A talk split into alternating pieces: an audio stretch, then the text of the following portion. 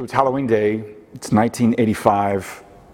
It's at a middle school in Indiana, somewhere in Indiana, and four friends have decided to dress up for Halloween in matching costumes. And then this happens. Wait, hold up the proton blaster. All right, and uh, turn to the light.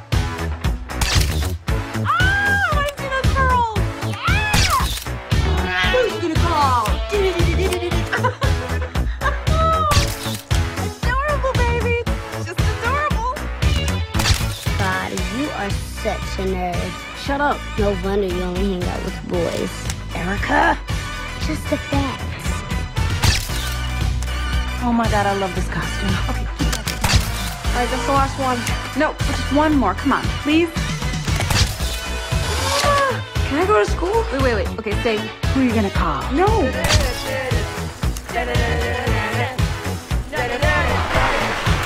Ghostbusters!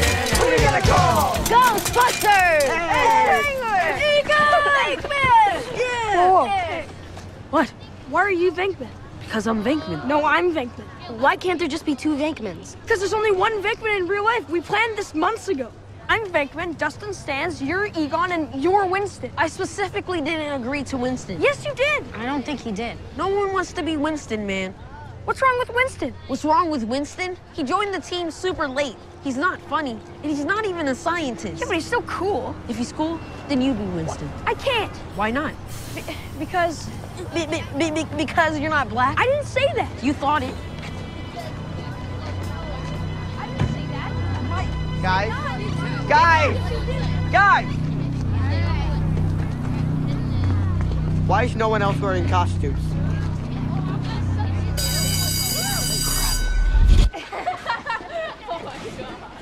When do people make these decisions? Everyone dressed up last year. It's a conspiracy, I'm telling you. Be cool. Who are you gonna call? The nerds! And you feel for them, right? Raise your hand if you're a middle schooler. Raise your hand. We see you. Middle schoolers, we love you. We remember what it was like to be in middle school. It's tough to be in middle school. Raise your hand if it's tough to be in middle school. Of course, it's tough. Everything's changing, everybody's changing. Suddenly, feel this strong need to fit in, to find your place, to find your posse, to find your people. And what you're most terrified, maybe, is feeling different, in feeling out of place, out of step, and feeling strange. The last thing you want to do is feel strange. And the thing is, it doesn't just, it's not just true of when you're in middle school, it's true of all of us. It's, it's true of old people like me. We're afraid of being strange, we're afraid of feeling strange, and we take all sorts of measures not to feel that way. As I said at the beginning of our worship service, this country has been ravaged by all manner of things, and now it feels a great deal of anguish over what we've seen too vividly and firsthand. And in all that strife, we are starting a new series this morning. We're going to listen to the book of 1 Peter. And in that strife, at risk of sounding a little too lighthearted in light of the devastation that has come across our country in recent weeks, I think that silly little clip has something rather poignant and profound to say that both prepares us to hear this letter, but also speaks to the moment that we're all facing. Peter is writing in this letter to a bunch of fledgling churches who are utterly in the minority. There, was, there could be no other way. The, the church was too new for it to be in any other way. They're in a minority.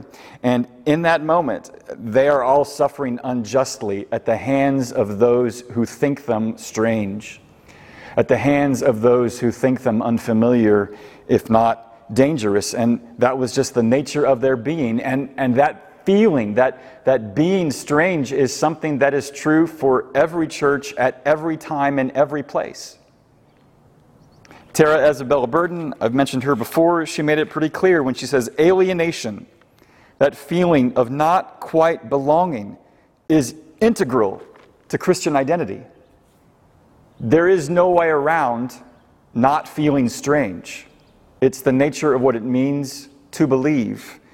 And for Peter, what he's out to do is to give those fledgling churches encouragement, those who are feeling strange, and, and to let them know that they are strangely equipped to face the injustice that is before them. Strangely equipped, unusually equipped. What Peter writes personally to them, I think you might say that Peter could write personally to us, not merely how we are strangely equipped to face injustice done toward us, but how we are strangely equipped to face injustice wherever it lurks, from wherever it proceeds. And it all comes down to how we understand ourselves in light of Him.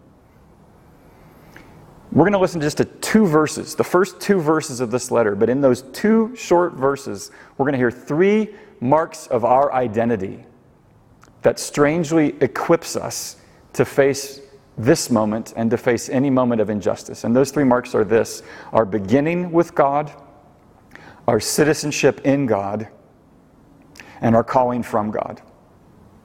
Our beginning with Him, our citizenship in Him, and our calling from Him. So don't blink, these two verses will go fast. 1 Peter 1 1 through 2.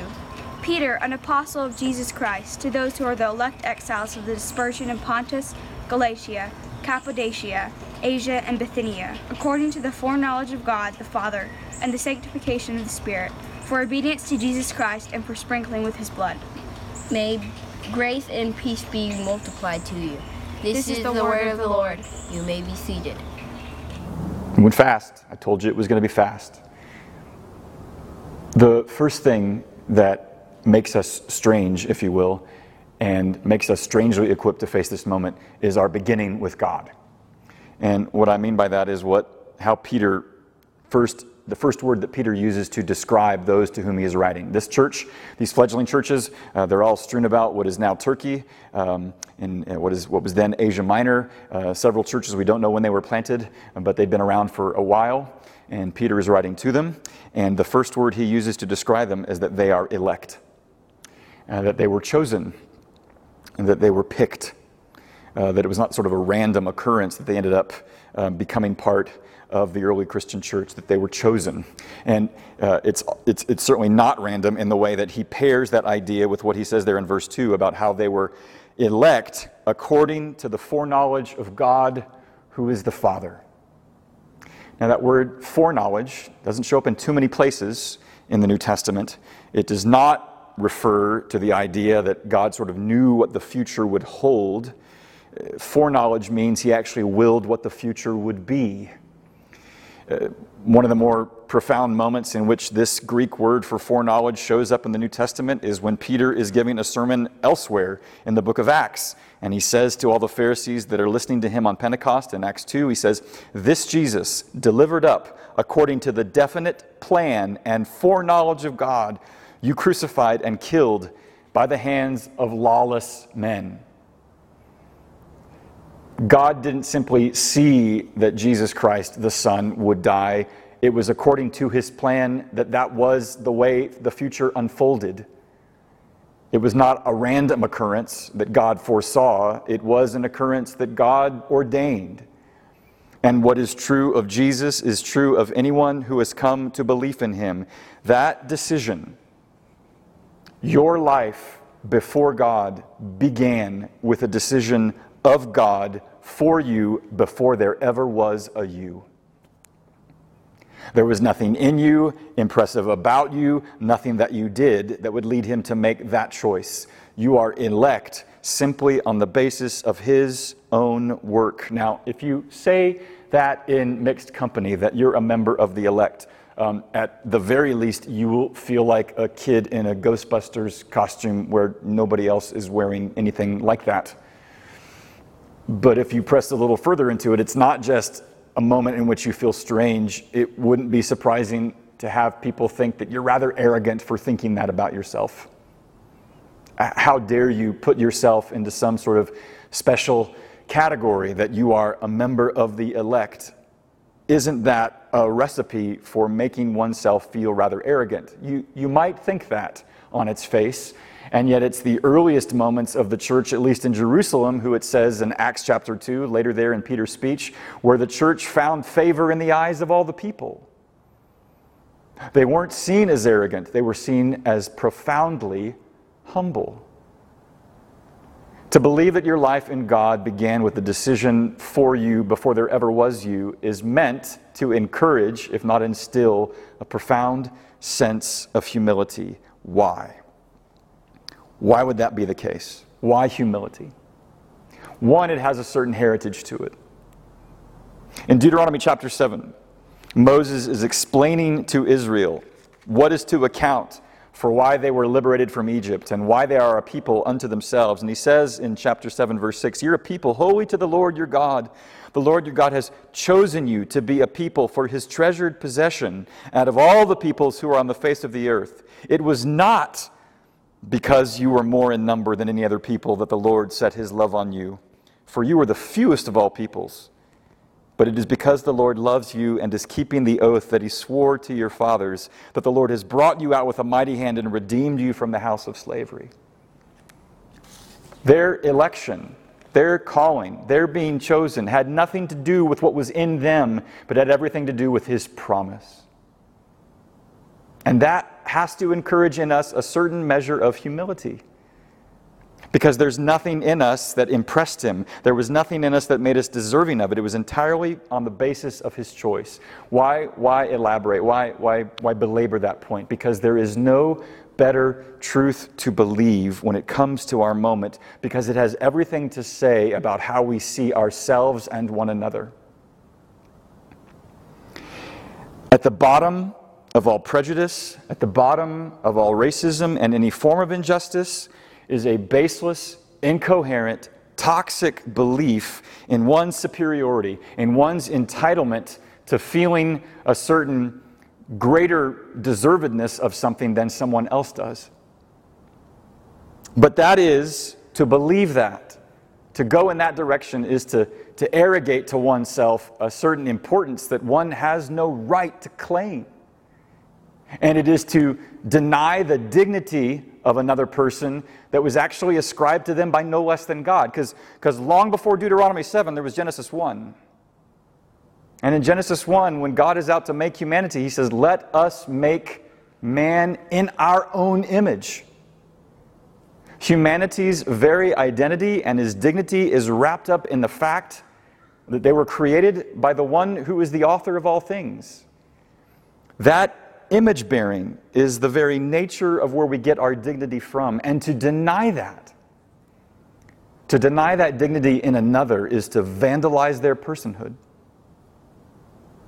Can you see why we are strangely equipped to face this moment when we recognize that we are those who are elect for no other reason than God's choice, and that we have a dignity for no other reason that we are made in His image? And you know who had to struggle with that? You know how to learn that? The one who's writing this letter. A few weeks ago, we, we listened to Paul's conversion in Acts chapter 9. Chapter later, in Acts chapter 10, uh, Peter uh, goes up for a nap on top of this house, and in his nap, he has this vision, and this blanket is brought down, and it's a bunch of foods that, according to the Old Testament, were considered unclean, and he hears a voice that says, Take and eat. And Peter thinks, This is a joke, right? I'm being set up. Where's the camera, right? And he says, I won't do it until it happens three times, until finally the Lord says to him, Don't call uncommon what I have made clean. What's with the vision? Why is Peter suddenly being brought up to speed on how God no longer thinks that those unclean foods are unclean? Why? Because coming down the road, up from a road, is a Gentile by the name of Cornelius, a Roman centurion who's had his own vision that he's going to go find this guy named Peter, and Peter's going to fill him in on some stuff. Cornelius shows up, Peter meets, Peter and Cornelius talk, and by the end of it, Peter is convinced of one thing that he says, Now I am convinced that God shows no partiality. And in that moment, he comes to understand that these Gentiles, whom Jews had looked up with a certain suspicion, are now as much, have as much access to the throne of grace in Christ as anyone else, even if they're Jews. Now, Peter struggled with that. Peter might have learned it on that day, but later on down the road, Paul's got to rebuke him to his face because Peter has forgotten about what is the basis of our access to God, but Peter learns it. Peter wrestles with it, and that's why he can speak to us, and that's why he speaks to them. He's out to encourage these folks, this minority community who is suffering injustice, and he's out to remind them, You are chosen of God. Take heart in that. But in a slightly different way, the same thing that he says to them, he says to us that we take perhaps for a different purpose this day, and that is to know that if we're chosen, then we have no other, no other reason than but to be humble and to see ourselves with humility and to see the beauty and the glory of another. Your beginning with God is a function of his choice, which raises a second question chosen for what? Chosen, second of all, for a citizenship in God. Why do I pick that word? At the same time that he speaks of them being elect, he also refers to them as exiles, which is a curious way of describing people you're writing a letter to. You're exiles. It means a foreigner, it means someone who lives in a place that is not really their homeland. He will speak it again later in 1 Peter 2. He'll say, You who are sojourners and exiles, abstain from the passions of the flesh. He's referring to their nature as those who are resident aliens. They reside in a place, but it is not really their place. They are there, but they're not really home. They're from there, but they're not from there. And you might wonder why would he want to even bring that up? Well, it's because he pairs it with another phrase in verse 2. They are exiles not only because of the foreknowledge of God the Father, but in the sanctification of the Holy Spirit. All right, big phrase, pregnant phrase, sanctification, big word. What it really means at bottom is being set apart, being marked for something in particular, being, to borrow another big word, to be consecrated. Um, graduates, raise your hand. If you're a graduate of now high school or college, I congratulate you. Um, despite all the things that you didn't get to take part in, maybe they were able to figure out a way for you to have a graduation ceremony. And if you did, what'd you wear? You had the robe, you had the pointy hat, the mortarboard, you had the stoles. What did that all do? It marked you. It set you apart. It said, This is what you've done. This is what you've accomplished. But it also set for you what is, what is ahead of you now. On the basis of what you've learned, you were set apart. You were consecrated. You were sanctified. What Peter is out to tell this fledgling church and us all is that anybody who is in Christ has been set apart by no less than the Spirit of God. And as exiles, set apart from the Spirit, you may, you may live in Pontus or Bithynia or, or Cappadocia. You may live in Hendersonville or Arden or Asheville or Fletcher or wherever that might case be, but that's not really your home. It's not your mailing address is not your truest place of citizenship. It's not your deepest allegiance. It's not your deepest form of submission. It's not your deepest loyalty. What, what, what Peter says here in 1 Peter 1, Paul will echo in Philippians 3. He says, Your citizenship is from heaven, from which we await the Lord Jesus when he returns. He's not simply saying, Don't worry about anything here. You're just waiting for that other country. You're waiting for that other homeland. He's actually saying to us, folks, where you are, it may be home in a sense, but it's not fully home. Your citizenship lies elsewhere. And what you're therefore signing up for, if you will, when you come to Jesus, when you believe that you've been chosen of God, is that you've been chosen to feel, to experience strangeness in a way. You've been chosen to experience feeling at times out of step, to think and feel and act in ways that are a departure from way, the ways and, and wiles of everything else around you. That's the nature of our strangeness. That's the nature of our being exilic. We have this exilic mindset that we've come to embrace. That's the nature of our identity. To choose to be out of line is sometimes needed as an exile. Now, it, it, doesn't mean you don't have appreciation or love for where you live. I do, you do, many of us do. It only means this you should expect at times to bump into parts and to places of where you live in which your other allegiance has to kick in. in which your loyalty to where your true citizenship lies has to trump wherever you are. Whatever you might do, that is the exilic mindset. And that exilic mindset, I would argue, strangely equips you to face this moment. Because look, whereas injustice and racism, as an example, it's committed by individuals and sometimes it is very vividly seen, and surely we have seen that, it is also has a great capacity for subtlety. And it can operate in, in in networks and in systems and things like that that you're not even aware of. And, and, and therefore it's, it's this, you feel this strong pull sometimes to just go along with the way things are. And yet to have this exilic mindset that we embrace by virtue of our faith in him is to say I, I know there will be moments that i will have to step out of line. And i will have to forsake what everybody else feels like to be so very natural and normal. That's the nature of an exilic mindset and it equips you to face this moment and any moment in which injustice exists. Now, to live as an exile, to live at home in a place that is not really your home, it is not simply to sort of build a wall around you and, and not to be concerned about anything where you are. And it's, it's not simply to kind of glory in your strangeness, it's actually to offer your strangeness. To offer your strangeness to a world that at some level might think you strange, and you're okay with that. You don't try to mitigate your strangeness and you don't try to simply glory in it, you try to offer it. And, and where I take that is that uh, there's a, the text that we read uh, earlier this morning in our Old Testament reading from Jeremiah 29. Uh, in that moment, Israel is in exile in Babylon, and it's for their sin, for their collective sin, for their collective repudiation of God's authority and love for them. He, by way of discipline, sends them into exile in a foreign country. But rather than they let that become a pretext for just sort of uh, you know, taking care of their own hearts and only be concerned with their own world and building a wall of protection around them such that they sort of no longer have to deal with the outside world, it calls for a certain unique posture to where they reside. And you heard that spoken of in the passage from Jeremiah 29, where it said, if I can find it, it's in here somewhere, I promise. Well, I'll just look it up. Jeremiah 29 is speaking to the moment when Israel is being told what their marching orders are. And in Jeremiah 29, verses 4 through 7, the prophet says this Thus says the Lord of hosts, the God of Israel, to all the exiles whom I have sent into exile from Jerusalem to Babylon build houses and live in them, plant gardens and eat their produce.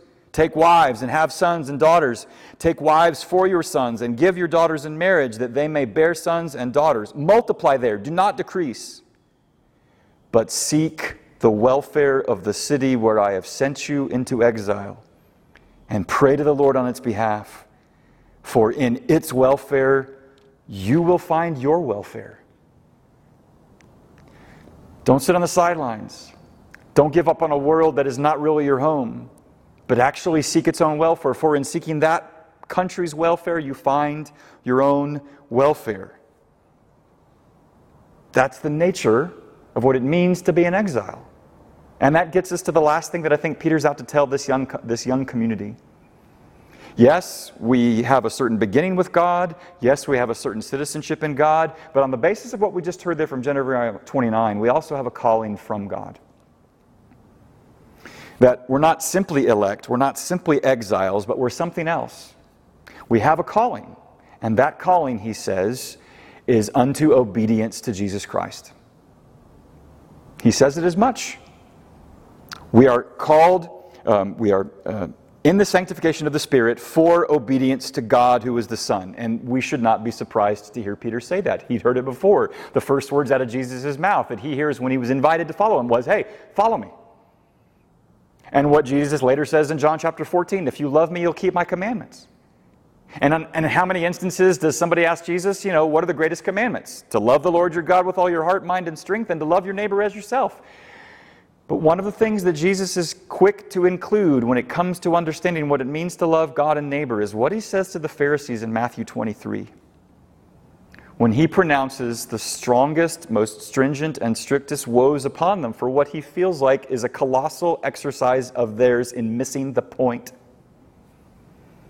And among the woes that he proclaims upon the Pharisees in Matthew 23, he says to them in this in Matthew 23 23, Woe to you, scribes and Pharisees, hypocrites, for you tithe mint and dill and cumin and have neglected the weightier matters of the law, justice and mercy and faithfulness. These you ought to have done without neglecting the others. The weightier matters, justice and mercy and faithfulness. That is the weightier matters, and that has all the weight of the whole storyline of Scripture behind it. When Abraham is first called to follow, what is the first thing that God says of Abraham about why he was called to begin with? It's in Genesis chapter 18, and it goes like this chapter 18, verse 19 For I have chosen Abraham that he may command his children and his household after him to keep the way of the Lord by what? By doing righteousness and justice. The psalmist says as much in Psalm chapter 10. It goes like this, and it's put very um, very clearly and unequivocally in Psalm chapter 10, verses 17 and 18. It goes like this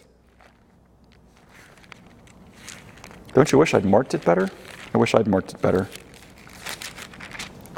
The Lord is king forever and ever. The nations perish from his hand. O Lord, you hear the desire of the afflicted. You will strengthen their heart. You will incline your ear to do justice to the fatherless and the oppressed, so that man who is of the earth may strike terror no more.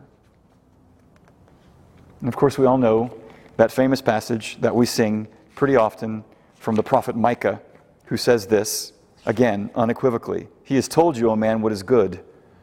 And what does the Lord require of you? But to do justice, and to love kindness, and to walk humbly with your God. Jesus makes it rather plain that in obedience to Him, in loving Him, and keeping His commandments, never far from those commands to obey, is to seek the weightier matters of justice and mercy and faithfulness. Now, look, um, I would imagine that most of you, if not all of you, nod your heads in agreement at that. I, I do too. Uh, who of us would not agree that it's proper to have a certain humility by which we see ourselves and others? Who of us would not agree that it's necessary at times to uh, live into this exilic mindset and posture such that sometimes we need to step out of line from where we see this home that we're in um, get funky? And who of us would disagree that there are times in which we must realize that we've been called to an obedience? But it all comes down to this question What will strengthen us for that? In other words, what compels and sustains a humility that you need and a willingness to adopt an exilic mindset and to fulfill the calling? What sustains that? There's all sorts of motivations out there. What one compels and sustains? It's in the passage. You're, you're called not only um, in obedience to Jesus, but also it says, in the sprinkling of his blood, may grace and peace be multiplied unto you. That's it. There's your motivation. No one is his. No justice is ever satisfied apart from the blood that he shed on our behalf. No one can know him and his goodness or ever desire him and desire to do as he does and follow him as he walks apart from the shed blood of Jesus. And in that shedding of blood, he gives us grace that is out to bring us peace. That's the gospel. It's in Acts chapter 8. The Ethiopian cabinet member, he's on his chariot. He's stopped to read. He's reading the book of Isaiah. Along comes Philip, and Philip says, What are you reading? And he says, I'm reading of the prophet. And in that text in Acts chapter 8, he quotes Isaiah, and he says, By oppression and judgment he was taken away. And as for his generation, who considered that he was cut off out of the land of the living, stricken for the transgression of my people. And the Ethiopian asks Philip, Is he talking about himself or about someone else? And Philip fills him in. That perhaps what Isaiah never dreamt of had come to fulfillment in who Jesus is. There was one who was denied justice, who suffered innocently to bring us grace that we might know his peace. That's the gospel. And so, should you find the gospel motivating you, compelling you to seek justice insofar as you're able, in a way that may be sacrificial and costly, you will be seen as strange. Strange for the impulse of self forgetfulness. But it will only be so strange, it won't be so strange until you realize that it's with the understanding that one has suffered unjustly in order to bring you grace, in order to satisfy all justice. And if you're the victim of injustice, when it is the gospel that motivates you to seek it instead of revenge, you'll be seen as strange. You'll be following a strange impulse, a strange desire to exercise self restraint in the quest for a justice. And that will be because you believe there was one who suffered an injustice, who is out to secure a justice that this world has never seen yet. And that is our hope. And that is what allows us to face this moment with courage. Beloved, we are in strange and awful times. But we've been given a strange and beautiful identity through what he has done on our behalf, to which I think Peter might say each to one of us don't be afraid to be strange. Amen.